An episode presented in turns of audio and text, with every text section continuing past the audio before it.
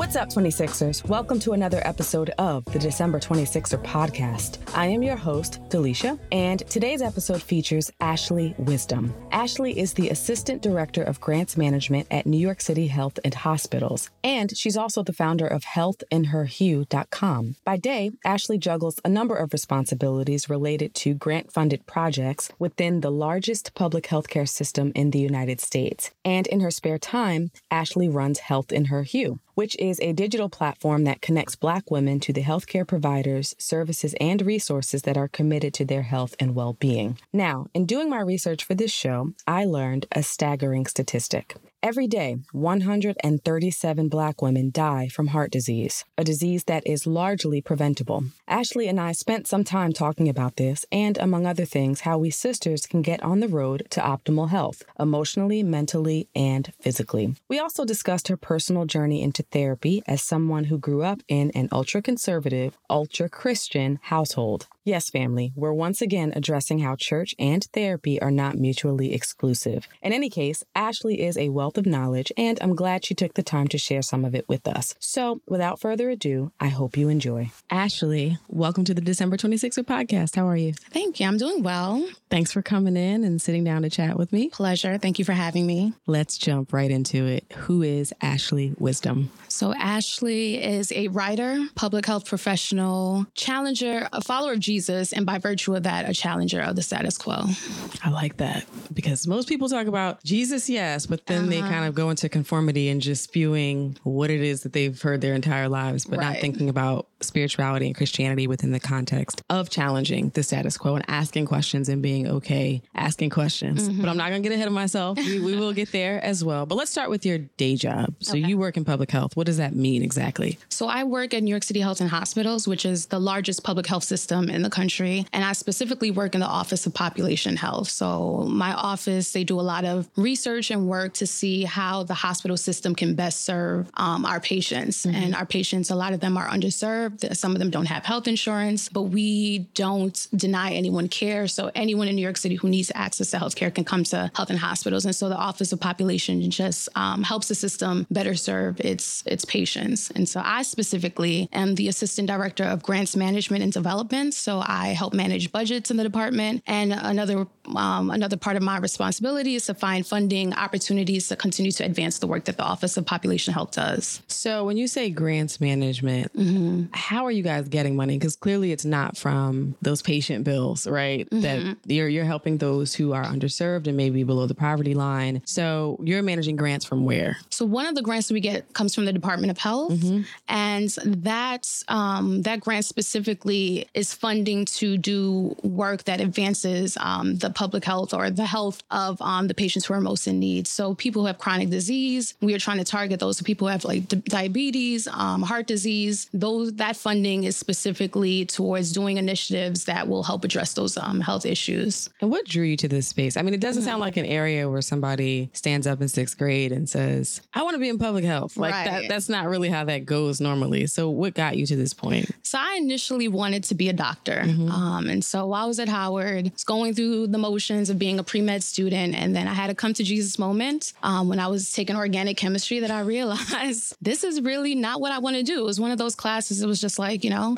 I can do this. I can pass this class, but I'm going through all this hardship. Is this really what I want to do? And I came to realize that I was really pursuing being Dr. Wisdom okay. more so than I wanted to actually like be in a clinical space. And so I had invested so much time trying to be a doctor and I really cared about health. You know, I was really passionate about healthcare, but more so on like the policy side. And when I finally came to that realization or, you know, my first job is what opened my eyes to the um to the worlds of public health. I realized there's this whole other realm of healthcare that I can still affect change in that doesn't necessarily need to be face to face with a, a, patient. And so that's how that happened. I feel like organic chem is like the come to Jesus moment for a lot of pre med turned mm-hmm. other people mm-hmm.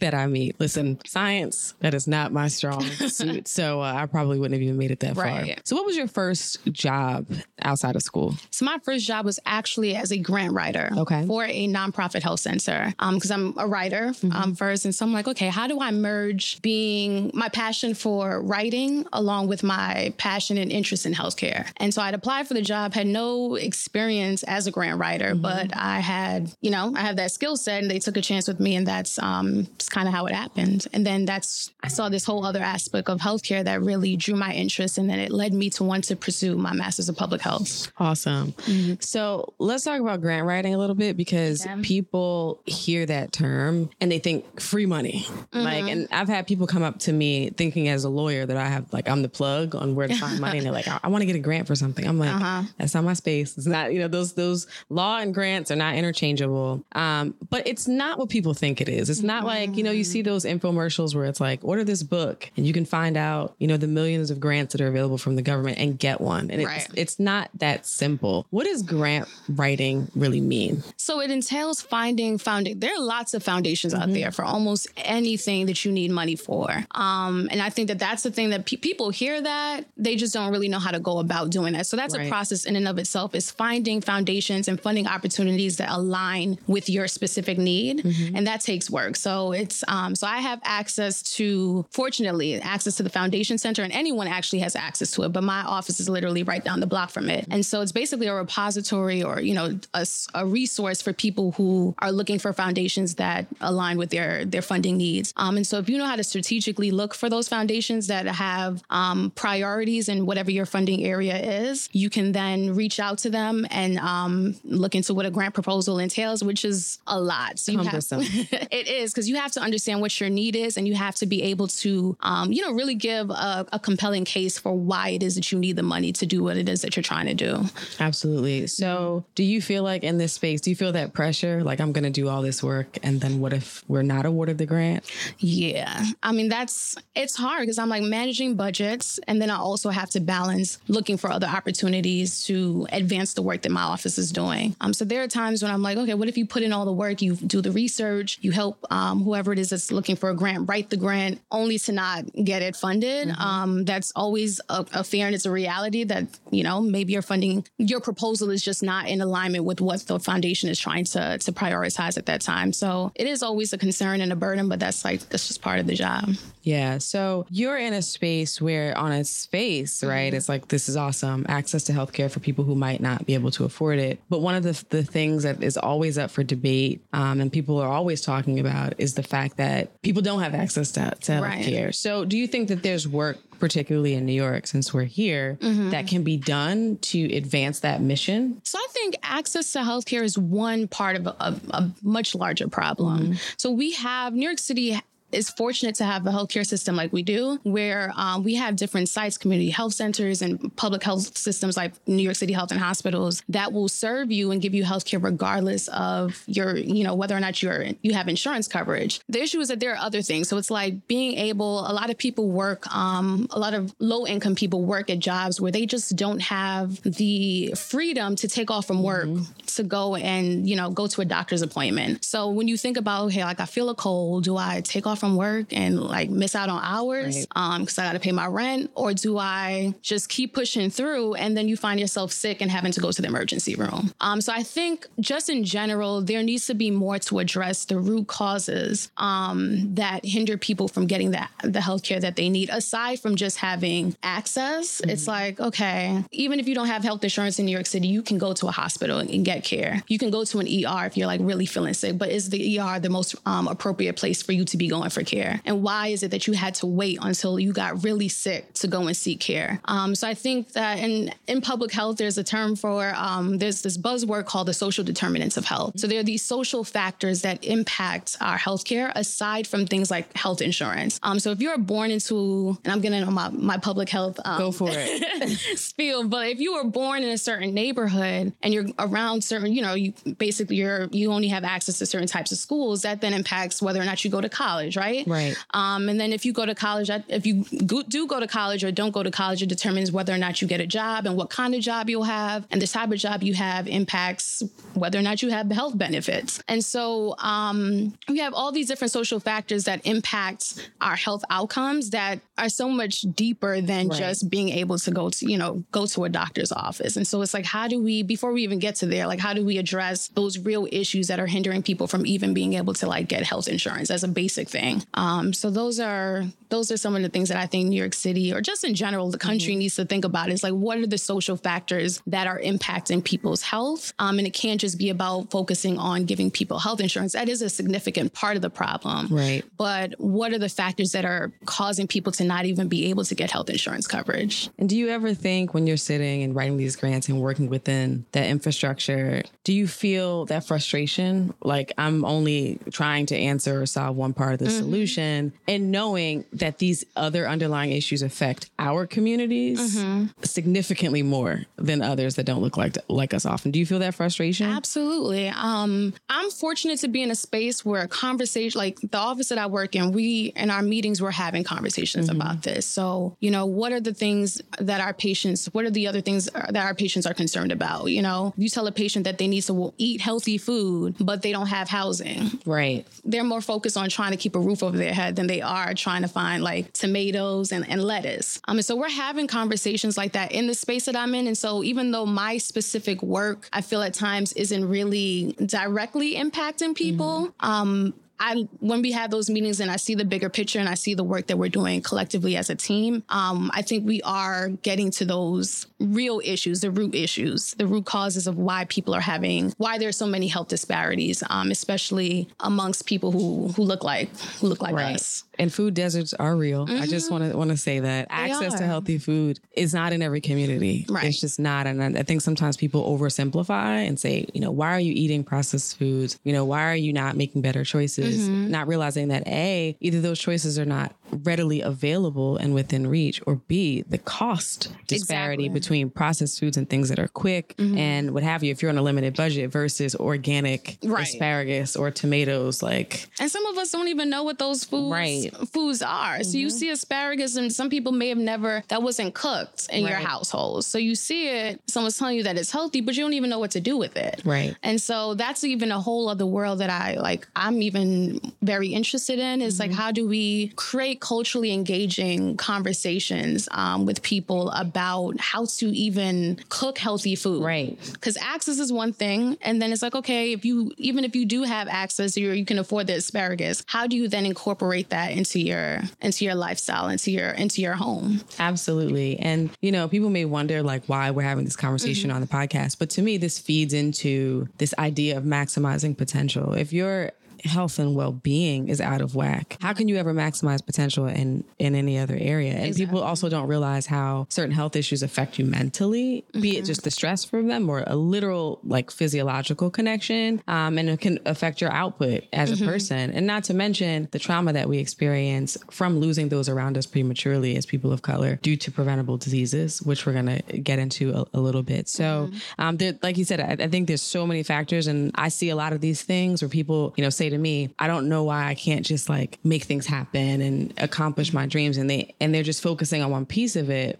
But I'm looking at the whole person and saying, okay, as a podcast, we really need to serve 360 degrees. And not that right. we're going to be able to dive deeply into everything, but give people something to think about and explore to figure out what healthy and whole looks like for them and what it means to be positioned to really manifest a vision from your best self right. on the physical side as well. So I know you're doing work already to educate. Um, mm-hmm. and, and inspire outside of your main job. Um, you have a website, healthinherhue.com. Tell us a little bit more about what that's about. So healthinherhue.com, and I'm going to speak a little bit a little bit about the name. So mm-hmm. the Hue at the end stands for heard and understood experiences. Because I think that this is that's the main issue that I think needs to be addressed when we're talking about, in particular, Black women's health. Mm-hmm. So the site Health in Her Hue, um, we it's a digital platform to connect Black women to the healthcare resources, services, and providers that are committed to their health and well-being. And and the vision that we have, that I have for the site, um, and I have a team, so that's also why I'm saying we. The vision that we have for the uh, for the site is,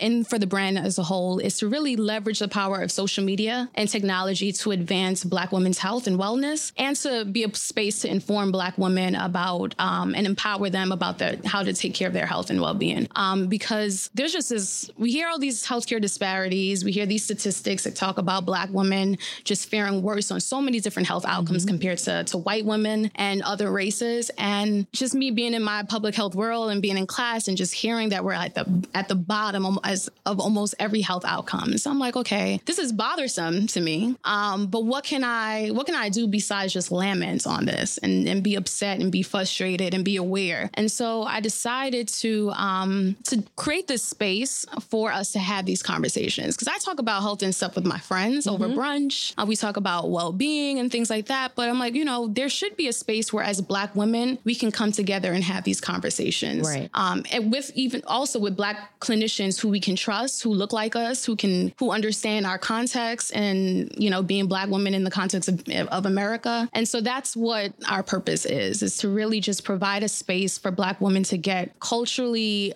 engaging health content that's centered around us. So, how many people do you have on your team right now?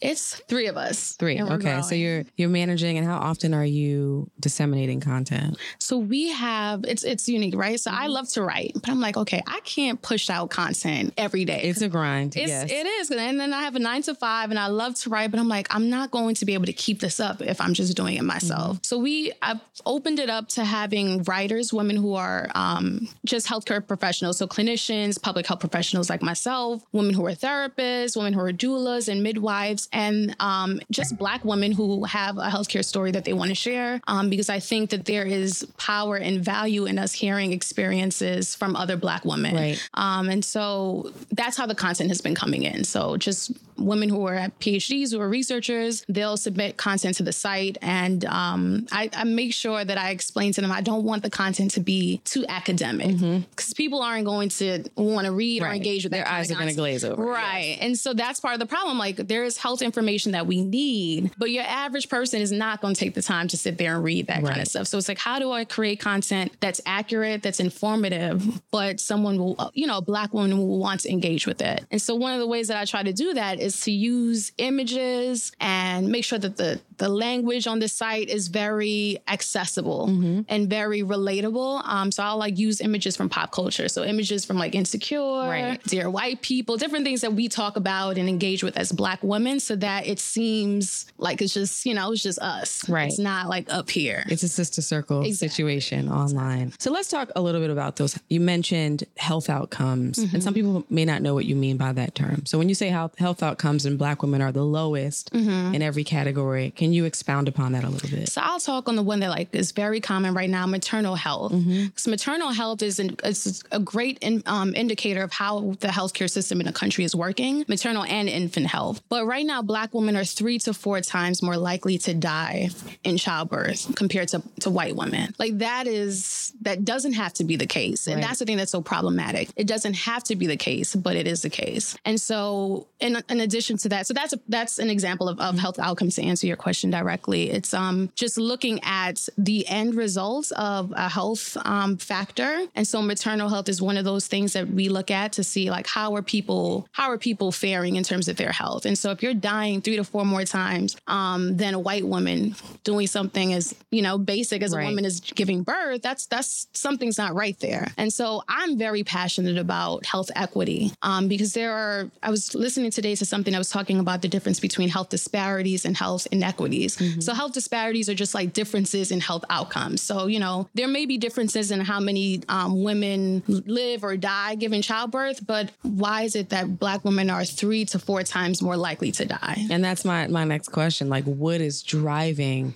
that disparity? Right. And so those are the conversations that I want us to have. Mm-hmm. And then mm-hmm. it goes back to the social determinants of health. What are the social factors that Black women are having to deal with that white women don't have to deal with? And that's the thing. The issue in our healthcare system is that a lot of clinicians or the healthcare system as a whole, they just want to talk about, you know, just like things about health insurance Right. and, and stuff like that. But it's like, let's get to the nitty gritty of it. Black women and white women do not have the same life experiences, point blank. And one of the things that's also very, that really was profound to me is that a black woman with a college degree is still more likely to die from in childbirth than a white woman with a high school degree. I saw a documentary on this and was blown away Mm-hmm. by that statistic. So you're college educated, you have great insurance, Right, Right. So it's not just about that, and you go in to have this baby and you don't make it home. Mm-hmm. Why is that? It's one of the things that people are talking about now, which I'm glad. I think I forget the researcher's name, but she did this whole um, study on what she calls weathering. So, as Black women, we deal with so many stressors, being just Black and our Right. various experiences as being Black women growing up from childhood up until adulthood that we're dealing with, that we're internalizing. And we, you know, because we're dealing and we're coping because we got to live, you got to do what you got to do, it's still having an impact on our bodies. And it takes a toll on us over time. And it manifests itself a lot of times in moments like giving birth. So there's that aspect, like our racial experiences and the context in which we live. But then there's also the way our the way that we interact with our healthcare providers. So there are studies now that talk about the fact that black that clinicians sometimes don't believe our pain Right. or they say that um, or that they're less likely to pr- to treat us for our pain. And I think that that speaks to how providers see our humanity because pain is very connected to humanity. If you can't even see that someone or like empathize with their pain, it's because you're not seeing them as a real person. Um, and so that that's an also that's a that's another factor that I think goes into like why our health co- outcomes are as you know different are as different as they are compared to other races. Yeah, I um remember the episode that they did on Grey's Anatomy, which I don't know if you ever watched that show, but there was a whole episode written around Miranda ba- Bailey, the black Mm-hmm. female doctor on the show, who's a physician, like chief of surgery at a hospital, went to another because she didn't want to go to her employer Mm-hmm. because she knew she was having a heart attack and she was having the symptoms. So the whole episode was about her being ignored. Mm. Um, and finally, I mean, she ended up, you know, having this heart attack and survived and everything. But the the episode and the premise and what they were trying to put forth is this idea of black women not being believed or Mm-hmm. thinking that we have a higher pain threshold than someone else Right. just by virtue of being black, which I just don't understand, Mm-hmm. uh, which I do think is a holdover from eras gone by and, and how we're viewed in society. Right. Um, but I think you brought up a valid point too around. I always say it's, it's just the traumas embedded in our DNA. People Mm-hmm. people think. I think the two things at work. One, as a people, we don't often recognize trauma. We can't. We don't call it that. We Mm-hmm. call it living. Right. We we many of us have been through very difficult things, and even if it's not something at a severe level, just the day to day racist microaggressions. Oh yeah. I- personally believe that has an impact Oh, yeah. on us. And you're and you can't talk about it. You're often suppressing who you are, um, not wanting to come across as angry Mm-hmm. uh, or aggressive. So not being able to express how something has affected you. All of that, I think, drives your in internal health as well. So I think you know that's part of it. And then also the other part is um, when we do reach out, not having access or or having physicians who are willing to work to get to the root of the problem. Exactly. Or, or who just don't get it. Yeah. Who don't understand the context in which we live. Um, and so that that to me is the most frightening. It's like you can have, you can be well spoken, Right. you can know how to advocate for yourself, but if your provider just doesn't get you and your experiences, or there's im- implicit bias, you know, mm-hmm. because people sometimes don't want to acknowledge racism, and racism isn't always these blatant moments of like, you know, just prejudice. Mm-hmm. It's also like, how do you see someone unconsciously, and how are you treating them based on your assumptions of who they are and what they've experienced? And so, those are the conversations that I I feel like healthcare providers need to be having. Right. Um, and I think that those are the conversations that Black women need to be having, so that we can check our providers when they need to be checked. Absolutely. Um, because you're not, I, you know, the, with Kim Porter dying recently, and even hearing um, Serena Williams' story of having to tell her doctor, like, no, I need the CT scan. We need to hear more stories like that, where we're advocating for ourselves in our examination rooms, which is unfortunate that we have to do that. Right. We have to get second and third and fourth opinions because our doctors keep telling us like, no, like nothing's wrong with you. And with the Kim Porter situation, I've been watching, um, I've been looking at Instagram and, and different stories that have been tweeting about, um, you know, stories that are talking about that situation. I'm just seeing a bunch of stories where women are saying, you know, like I've gone to the doctor and the doctor told me like nothing was wrong with me. And then I right. went to the ER and something was really wrong. And so when I see those stories, I, it just reminds me that the work that I'm trying to do with Health in Her Hue is important. Um, but it's also very frightening that these current these situations aren't just one off; that they're happening on a regular basis. It's systemic. And exactly, it's a systemic issue. And unless we call things out, we're just going to keep the health system will just keep you know sweeping it under the rug. Right. And I want to shift gears a little bit and talk about our responsibility mm-hmm. too. Um, in my research for this interview and looking at uh, Health in Her Hue social media, I came across that statistic that 137 Black women die every single day from heart disease, mm-hmm. which is a preventable disease, which mm-hmm. most people think that's just an affliction. Right. Um, it, it is preventable. Preventable. So that's I forget what the number is. One black woman every 11 minutes or mm-hmm. something like that. Um,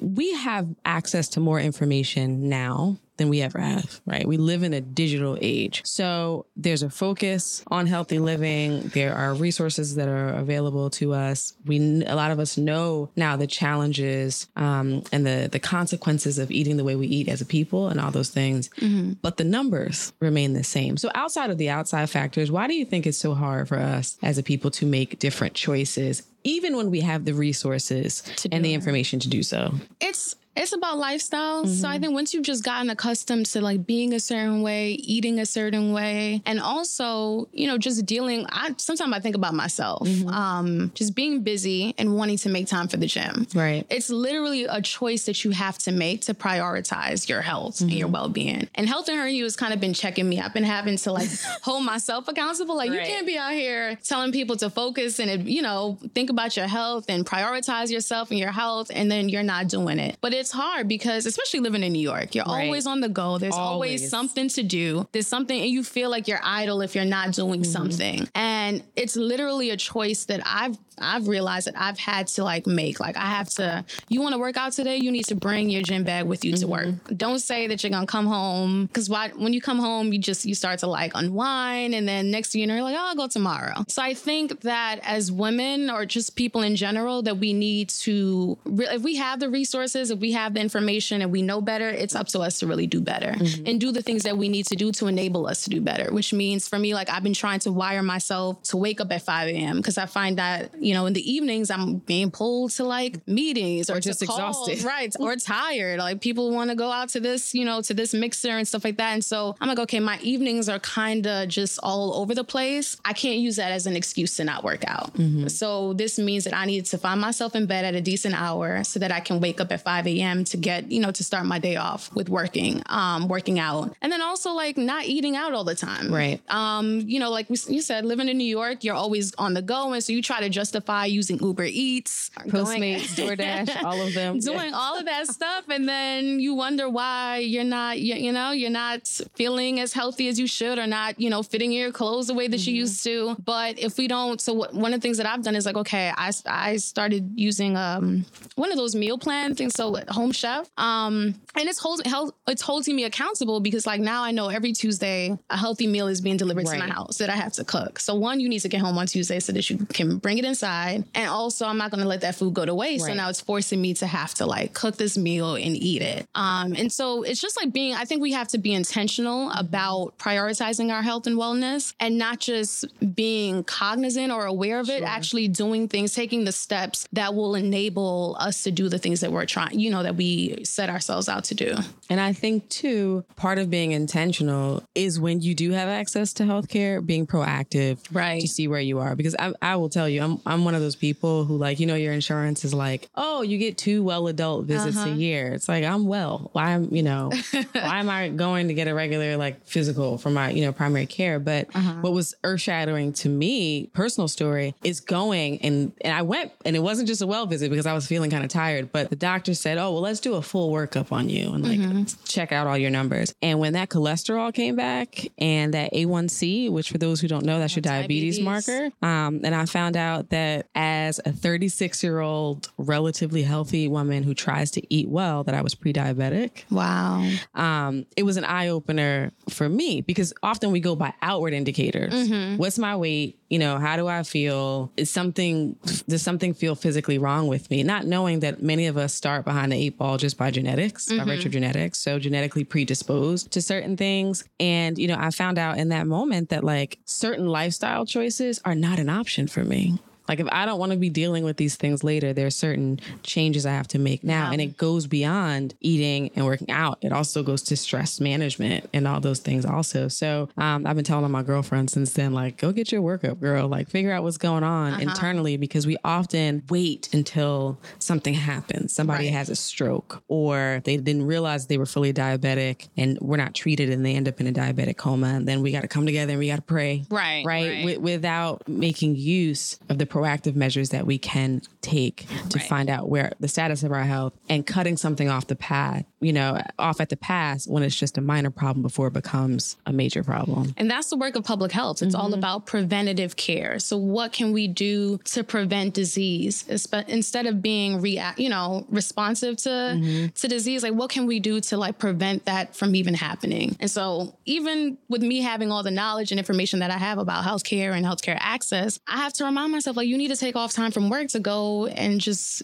get a physical. Right. But you think of it, you're like, oh, I have this meeting, I have that. Like, mm-hmm. I don't really, I don't want to have to ask for time, all this stuff. But it's like, no, you know, you have to, you have to do these preventative measures, and Absolutely. it's better to do that than to like have go to the doctor one day mm-hmm. and then get some news that you have a disease that is completely preventable. Right. Um, and so I'm I'm glad that these conversations. I think there's been a lot of emphasis lately on mental health mm-hmm. in the Black community, which I think is important and necessary because for a long time, you know, and, and still to this day, there's still this stigma. Just being a black woman who grew up in church, right. I it was kind of taboo for me to even say that I was going to therapy. Um, and so I'm glad and grateful that there is this big push for mental health in our community and then on on social media. But I also want us to consider like also you know physical health as Absolutely. well because they it's all it all comes together and it's all all of them are like equally important. So yeah, one of the things that I often think is wouldn't it be great if we didn't have to pray for healing because we took right. the steps exactly. to not be in that predicament anyway. I might get in trouble with that statement. Right. But I mean, it's it's true. it's true. You, you, can't just walk in blind faith and eat whatever you want and mm do what mm-hmm. you're gonna do. And then when something traumatic happens, you want everybody to pray. We'll do that too. But like help us out by making right. wise choices when you can. And then I think too, um, you know, sometimes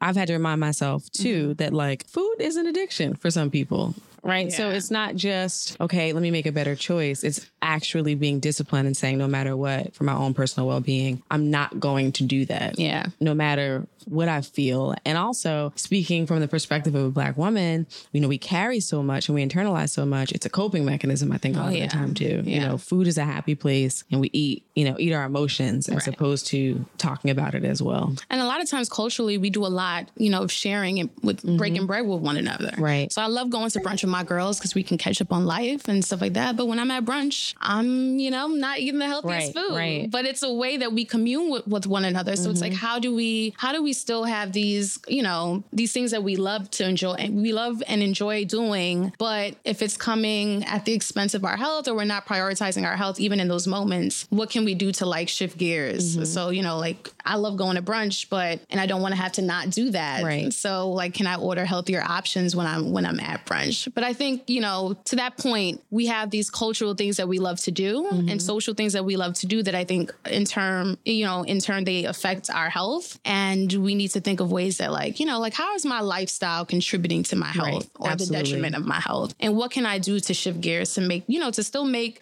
space for the things that I enjoy doing, mm-hmm. but in a way that's not going to be detrimental to me. Ultimately. Absolutely. And I think we're all a work in progress. Yeah. I mean, I got those numbers and Doc was like, you should be at the gym five to seven days a week. And I was just like, who had, who has and some? I know that people who do it, but I'm like, the way my schedule is set up at the gym five to seven days a week for a full workout every time, like how's that supposed to work? So we're trying to figure that out. Uh-huh. Still, you know, I'm not speaking from a high horse. Like I'm, I'm trying to work this out right. as well. Um, but I think that that leads to the next point that I want to make is that often I'm just going to speak to black women, continue on that that uh, narrative. We're often the last on our list. Right. And this goes for, you know, I know people say that about people who are wives and mothers, but I talk to my single friends who feel the same way in that they're they're serving in the community, you know, they play a certain role in their families right. often church. in church, you know, mentorship, all these things. Many have side passion projects that mm-hmm. they're they're working on, but they do a lot of giving and they do all of that first. Many are em- empaths by nature and they're pouring out and they're nurturing mm-hmm. without filling their own cups. And before you know it, all of the problems are interconnected. The you know the the mental uh, well being, the physical well being, the emotional well being, and um, I talk to black women all the time who say, "I've just had enough. Hmm. Like I don't know where to go from here. I just can't get it together. I can't take a step." So now they're at that that brink, um, and which is heartbreaking, mm-hmm. right, to hear. And, and if you've been there and knowing a little bit of your story from having read online, you you, are the one that has to, has to make a decision to get right. help for sure. But what do you think is an initial step when somebody is there? A black woman is feeling left of center, for lack mm-hmm. of a mm-hmm. better term, in some area of health in her life, if not all. What's the first step that they can take to start to move in the right direction? I would say, and I'm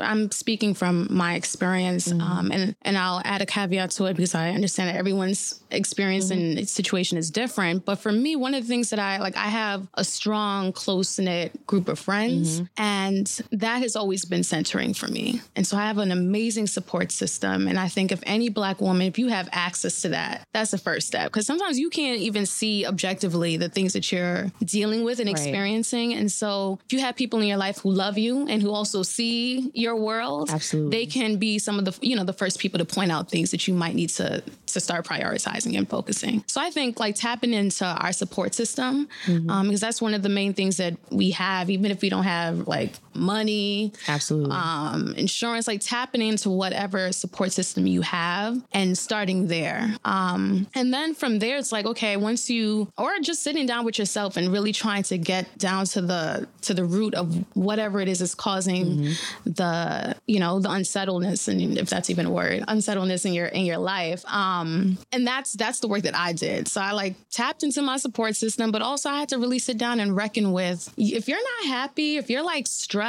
and you're you're like going through it, you have to do something. Mm-hmm. And so you have to sit down and like pinpoint what are the things that you're dealing with and figure out what you can reprioritize or what you have to do to get yourself out of whatever rut that you're in. And you you wrote an article, um, kind of segue right into that, uh-huh. called therapy is for church girls too. And I wanted to like mail an offering as soon as I saw the the headline because you know you alluded to it earlier that it is getting better, but mm-hmm. there still is this taboo, and we bring it up on the show every chance we get. We're just huge advocates of having a safe space mm-hmm. um, to work through your issues. Um, but there within the church world, I think we're even even farther behind the the eight ball. And, and you grew up like Pentecostal, yeah. Oh, so you grew up hardcore, like, like real churchy, like church, church, yeah, right. Mm-hmm. So in mm-hmm. that environment, you know, it's about, you know, deliverance. Just, you know, pray it out. And if anything, if you need to talk to somebody, go to pastoral or Find the altar. Yeah, like. Right. Talk to pastor, maybe, who probably is not even equipped to provide right. appropriate psychotherapy in a right. lot of instances. So what prompted you to make the decision despite um, those cultural uh, limits, I should say?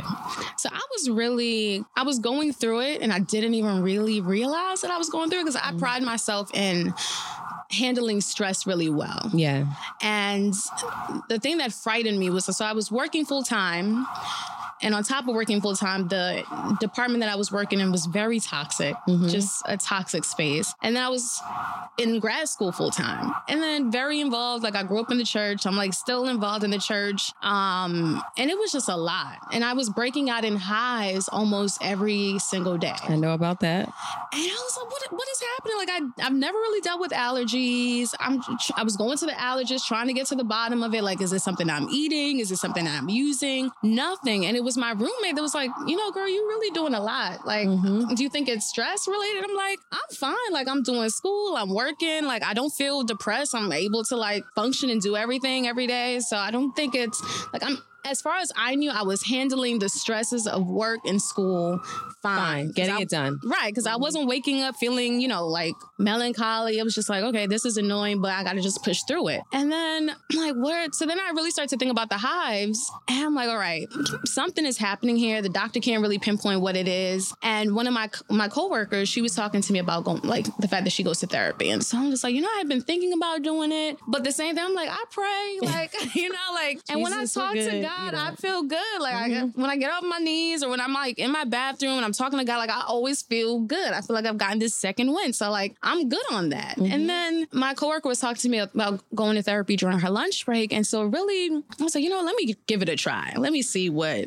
what the hype is. So I like look for a therapist and that's work in and of itself. Oh my God. It's like trying to find the right job to find a Right. therapist. I was like, Especially if you want a black therapist. It is. So the first therapist that I went to, she was amazing, but she did not accept insurance. And it was like $174 a session. And I was like, sis, like this is this, was been real, amazing, but, but I yeah. can't I can't afford 174 up front every week. Um so I found a provider who um was black and she was a Christian and she took my insurance. I'm like, okay, good. Like, let's go and see what's up. So I went and I've been going consistently. And granted, I got myself out of that toxic work environment. I graduated from grad school. I have not broke and I started going to therapy. I have not been breaking out in hives anymore. Um, but that process in and of itself, um, it was just like really eye opening for me. And so it, it took a moment of me having a near breakdown. Like I, Right. I talked about in the article where I just had this moment where I was coming home from school late at night. Um, and I was, I live in the Bronx, like way up in the Bronx. And I was coming from all the way down in the village because I was going to NYU. And I'm like, it's like nine o'clock. And I'm just like, God, like, this is a lot. Right. Like, it was like my come to Jesus moment of like, you're really doing a lot. Like, you wake up in the morning, you go to work, and then you, you shoot from work straight to class. And then you get home at 11, you still got schoolwork to do. Right. And you got to wake up and do it all over again. And so, like, when I had them, I'm like, you actually are doing a lot. Like, you don't give yourself enough credit for the work that you're doing. And like, every time people are like, how do you do? I'm like, it's God. And it, I mean, it really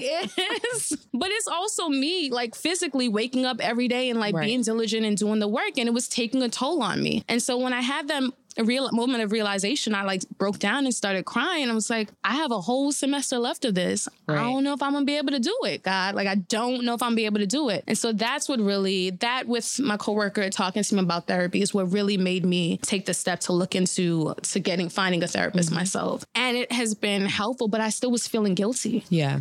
I was like, you know, like, am I, is God not enough? I talked to my mother about it. She was like, don't be telling people that you go to therapy. Like, Keep that on the low. Right. And I'm just like, Mom, like, I'm going, like, I need, she's like, no, we, you don't have any problem. Like, it's just, it's just life. Don't speak that over your life. Right. She's like, now you have a file at a third. I'm like, it's really not. Why do people talk about a therapy file as if like you're never going to be able to get a job again or Right. I'm like, if anything, I'm making myself healthier Right. to be somebody's employee, to be someone's sister, you know, partner. Mm-hmm. Like I'm doing the work. And that that was what has been so refreshing to me is that I'm doing the work to make myself healthier Right. and a better person overall. And that's what keeps me pushing. Absolutely. Do you think faith has crippled us as the the church body? Yeah. So I think, you know, saints might not be happy with They're not, but it's fine. We can be real on this show. But I think sometimes people get so wrapped up in faith that they forget that there's the work that also needs to go along Mm-hmm. with it. Um, and so the Bible even says that faith without works It's is dead. dead. Mm-hmm.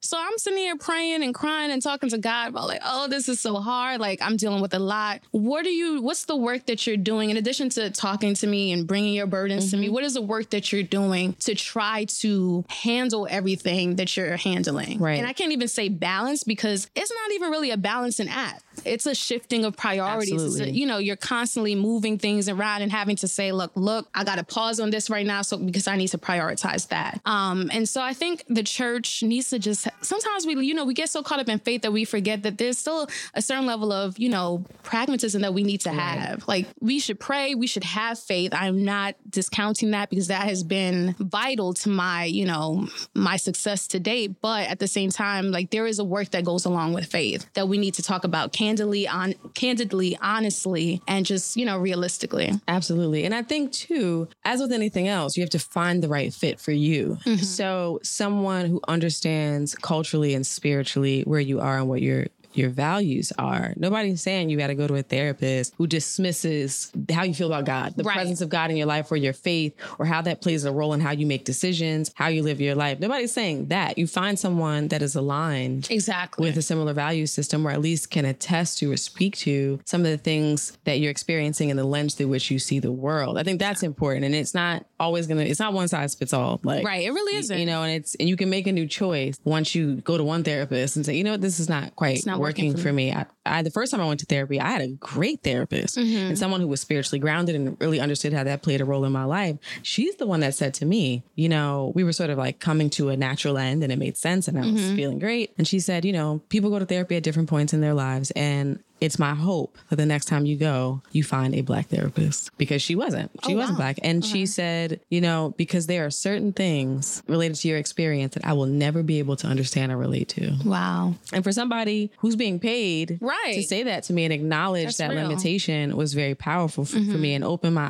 eyes to the idea that it is important to be able to sit down and talk to someone when you say, you know, I was praying to God and like I know he has it, but um, I'm hitting a rock bottom in the process. Who can understand that and not dismiss it? Well, Exactly. and say, well, that was that was your first mistake, you know, Right, putting all uh-huh. this in God's hands. So I think people just need to understand finding someone that they're comfortable with. But going to a therapist does not mean you don't have faith. It does not. it really doesn't. And if anything, like I and I talk about in Arnold that I had this moment in therapy that really just was like the last layer of guilt that just was like just dropped off of me. Um, and re- you know, I just felt this relief. I really appreciate the fact because I deal with it like, and this is something we also need to talk about. This the fact that like sometimes we deal with a lot of stuff. If you grew up in the church and you're a church kid, you you deal with stuff Oh yes, yes. especially as a woman growing up in the church in a, in a very conservative Right. you know tradition um we deal with stuff that people who aren't who don't understand that context won't be able to address so I, it has been liberating for me to be able to talk through some of the things that i've gone through the traumas that i've experienced just growing up in the church Right. as a, a young black woman and um so there's that but then also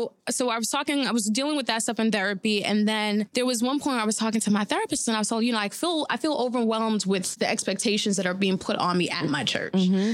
and whenever i try to take a step back people think that i'm like you know this is a church turned backsliding Yes, you, you- you're on your way out the door. Right, like, You've she should- she astray. she yes. don't want to sing on the choir no more. Like, what's she, what's she doing? She, you know, she out here, and that's not necessarily the case. Like, I remember telling my pastor, like, I can't, I can't do certain things, mm-hmm. and like he understood and he stopped putting me on the calendar. But I remember him coming to me like, "Is it really because of school, or is it something else?" And and sometimes, you know, there are spiritual battles that we are dealing with. Um, but even in the in the space of church, sometimes we don't even feel comfortable being honest and candid about our spiritual Right. struggles. And so therapy has been a space for me to even wrestle with that stuff. Um, and those are things that I should be able to talk to uh, my pastor about, but I just don't always feel comfortable. Um, and so therapy has been a space for me to deal with just my my experience growing up in the church, and then also my experiences and struggles dealing with my relationship with God.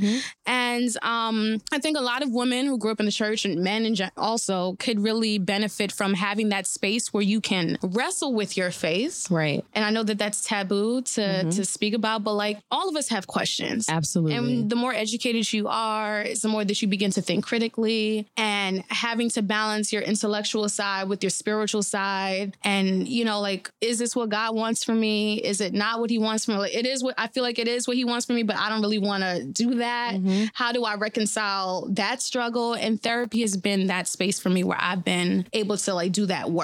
And it's because I was able to find a therapist who aligns with my belief system right. and you know and, and i think that that's what i needed in this moment in life and who knows like you said um you know sometimes you find therapists later on in different stages of life that more that will align with the interests or not interests but the the things that you're dealing with in that moment Yeah, and I think it's not blasphemous to question. Because if we're honest, a lot of it just don't add up. I mean, I'm just gonna say it. Like it's like, okay, you know, you told me this, and I'm supposed to take it as law, and this is what I've been I- hearing my entire life, but it's not quite working for me right now. And it's that is it's very taboo to ask Mm-hmm. the questions, and you will get shut down um, in a lot of spaces. But I think it's important to have those internal dialogues and get to the point where it's okay to say, I don't have the answers and I don't know. And I think that's where faith kicks in for some Mm-hmm. of us. Like, okay, I, I, you know, it doesn't always equal two for me, one and one, but for me, this is what works. And figuring out how to move through life in a healthy way. Exactly. Um, in spite of the questions, because I don't think they're they're always answered. And also just like Right. you know, we're as sick as our secrets. So just being able to say things out loud to someone without judgment. Mm-hmm. And they, it's so funny because they talk about this file, like somebody's gonna have a file on you. I'd rather that file be there than when some of these folks at the church. So but that's just right. No, same. I'm like, I'd rather my stuff be in this file than to be out here like spewing out my issues on other people and Mm-hmm. not dealing with my stuff in a healthy way. Because a lot of folks in the church can do well with the therapy session, I mean, and there'll be less. it's a lot of dysfunction. problems Yes. um, in the church if folks were doing the work that, that that God needs them to do to be effective in ministry. And so I I was I am proud of myself Mm-hmm. for for making that choice. And I really, you know, I wrote that piece because I know that there are many other people that like are dealing with struggles, Right. but just can't overcome that hurdle of, you know, just reconciling the fact that you can have faith but also need a profession need Absolutely. professional health. And um I think it, it's an important conversation that needs that needs to be Right. had. And people, I mean, I'll put this caveat on it. You may feel worse before you feel better Yeah. because it's Yeah. a lot of internal digging and it's excavating, you know, it's often decades of stuff that has never been addressed. Mm-hmm. And, you know, for me, it was important to figure out like why I make the decisions that I do or why I react Mm-hmm. in certain ways. A lot of that stuff goes back to experiences that I could barely remember when I first started therapy. So Mm-hmm. you're unpacking all this stuff. And with uh, unpacking the memories comes unpacking the pain. And then somebody looks at you and says, well, our 50 minutes are up. Yeah, like, so, now I uh, gotta go home and sit I gotta with go home and this. sit with this for another week or what have you until I see you again. So it's not an easy process. As with anything that you're Right. trying to attain, it's going to be work. So, you know, to all you church folks listening, if you do actually go, know that it's going to be a bit painful and difficult, but it's worth it. It is. It's so worth it. And um, I would even just add that, like, I remember recently my therapist was telling me that, you know, if you want a different outcome, you got to plant a different seed. Right.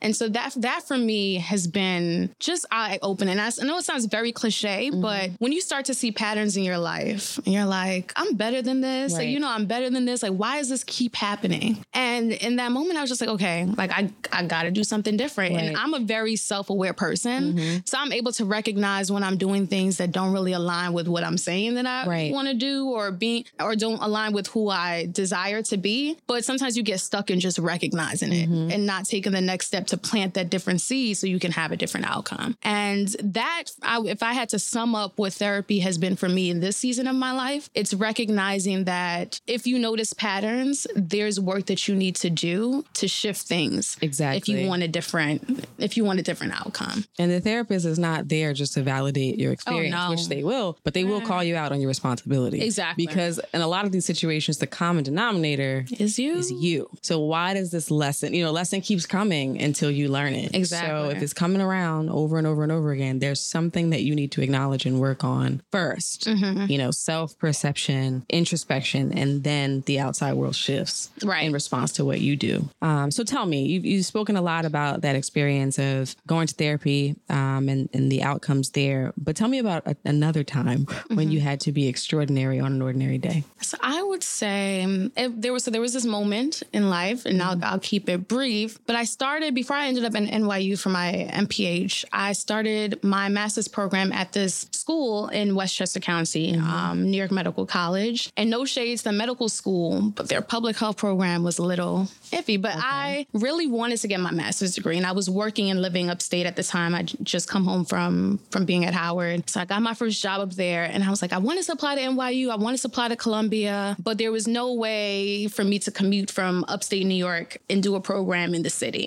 So I'm like, all right, but I still want this master's, so I'm gonna apply to this school. I got into the school, and essentially, um, to keep the story short, the professor, this professor, like wrong, like she failed me for a course and she should not have failed me. And so part of because she failed me, I also got removed from the school. Removed. Yes. So I got an email that was like, you know, we had to, you know, you're no longer a student here because you failed this class. And I had, fortunately, I had all the receipts that I mm-hmm. needed to prove that like this woman gave me this F and I really should have gotten this grade. And so I tried to fight it. And of course, the school was trying to defend the professor and all that stuff, you know. And it was my first time really seeing how, and I'm not going into the details of the situation for because of time, but like it was my first time really seeing how institutional racism works. Right. And so I was like, thank God I peeped game and I like kept all my like had I your had, evidentiary support. Right. I had yes. screenshots of my grades, everything. So I was able to fight, you know, I was going through all the different rounds to fight the to fight the grade um and to have it change. And then it got to the point, it got to this final point where I like was reaching out to the dean and I said, look, according to your school policy, I need to have an ad hoc committee review this entire situation. So you had to tell the dean. What I had to tell the, I, to. I went on the school website and I was like, look, y'all, y'all not doing me like this. You were like, listen, under section seven, Roman Literally. numeral two, yes. Literally, that's what I did. And so they were forced, and I told them, I was like, look, I was speaking to the NAACP, like I was going through all the rounds because Yeah. school had a history of just treating students of color a certain way. And so when it got to that point, they, their ad hoc committee was this new faculty member who um, scheduled time to meet with me. So I had to take off time from work, Mm-hmm. and this is the day. So I took off time from work, found my best suit, You were ready. and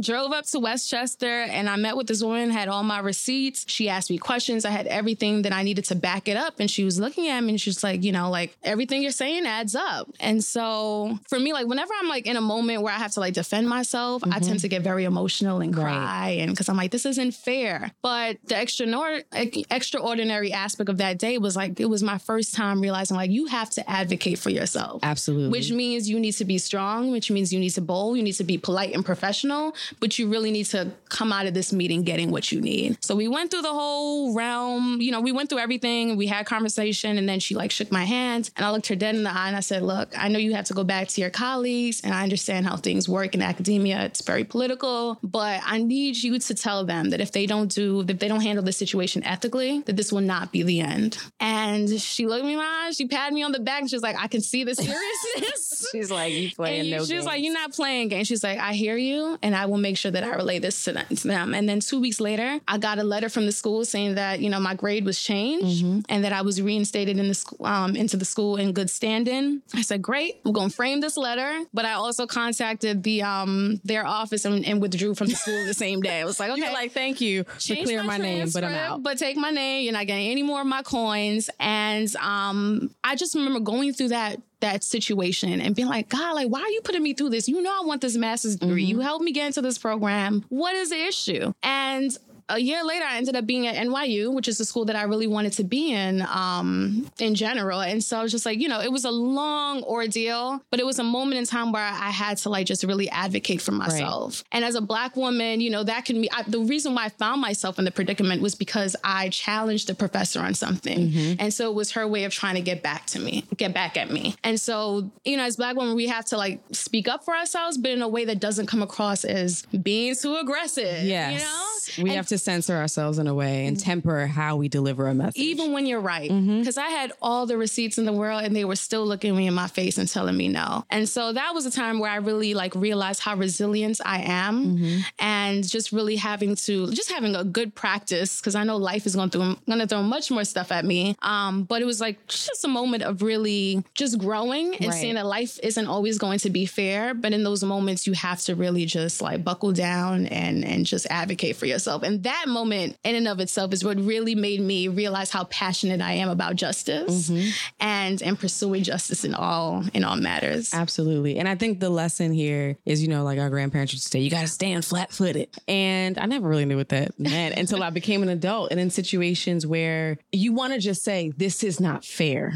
Right. But that is not an adequate response. And I have this conversation with people all the time, people that, you know, I try to mentor or younger or coming up. You're going to be unfairly targeted. Mm-hmm. Outcomes are not always going to be in your favor through no fault of your own. People will retaliate just by virtue of you showing how intelligent you are mm. or the fact that you know something they do not know. Mm-hmm. People like for black people especially to stay in their place and when you stand up you know and your shoulders are back and you're like i'm gonna have to disagree with you there they take That's offense to that right. um, but when the blowback happens you have to remember to take a moment and say okay let me not react out of emotion or in the alternative, let me not just shut down. Because that's the other thing people do. You know what? This isn't working. You got it. Fine.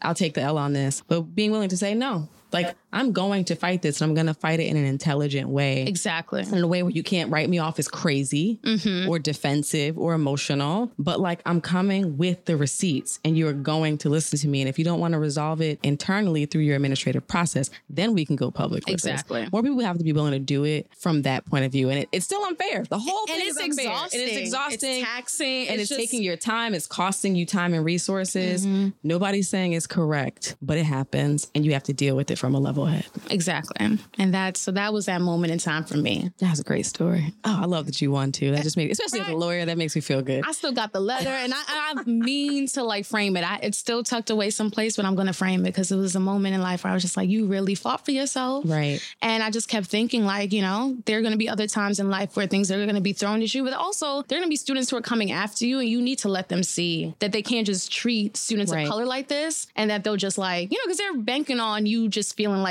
intimidated right. by them as an institution. And I said, nope. Right. Especially because I have the receipts. I'm really about to. You like, were ready. I you was ready. ready. Guns loaded. You're about to call Reverend Al. Exactly.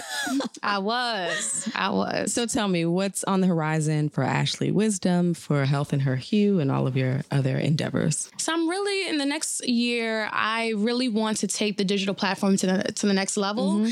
and not just have written content, but also have video content, and just creating a space for Black women to have candid conversations about some of the, mm-hmm. the topics that we talked about today, and in a very informal but informative way. And I think I'm, I wanted to generate conversations in a broad on a broader scale. So that's what I'm hoping to do with Health in Her Hue. Just Ashley in general, um, I really want to get back down and, and, buckling into my writing because I realize that people really connect um, with the things that I have to say at times, mm-hmm. especially mm-hmm. in the context of me growing up in the church and, and being educated and having to reconcile this intellectual side with this spiritual side. There is a need for more conversations like that. Right. And I've just been so busy with other things that I'm trying to do with Health in Her Hue that I haven't really taken the time to like dedicate to writing. And so in the upcoming year, I plan to be more committed to doing that because I believe and God has revealed to me that that is that's my ministry. Mm-hmm. That He's given me this gift to write, to, to be a storyteller, and what can I, how can I use that to really, you know, help other people to serve other people? That's the biggest thing. But people can find an archive of your writings as oh, well. Yes. Where? Yes, on growingintowisdom.com, which is my personal blog that has been neglected for some time because of you know I've been working mm-hmm. on Health in Her Hue, but I will get my personal content on Growing into Wisdom going into 2019. People can look up. But the old content lives forever, so people who haven't read it, it's new new for them. Yes, that is true. And for the record, Wisdom is Ashley's last name. I already asked that question. I just wanted to say it's such a great last name. Thank you. It really goes to who you are as a person, spewing all kinds of knowledge, Thank cultural, you. health, public policy, all that great stuff. I try. Well, I appreciate you coming on the show.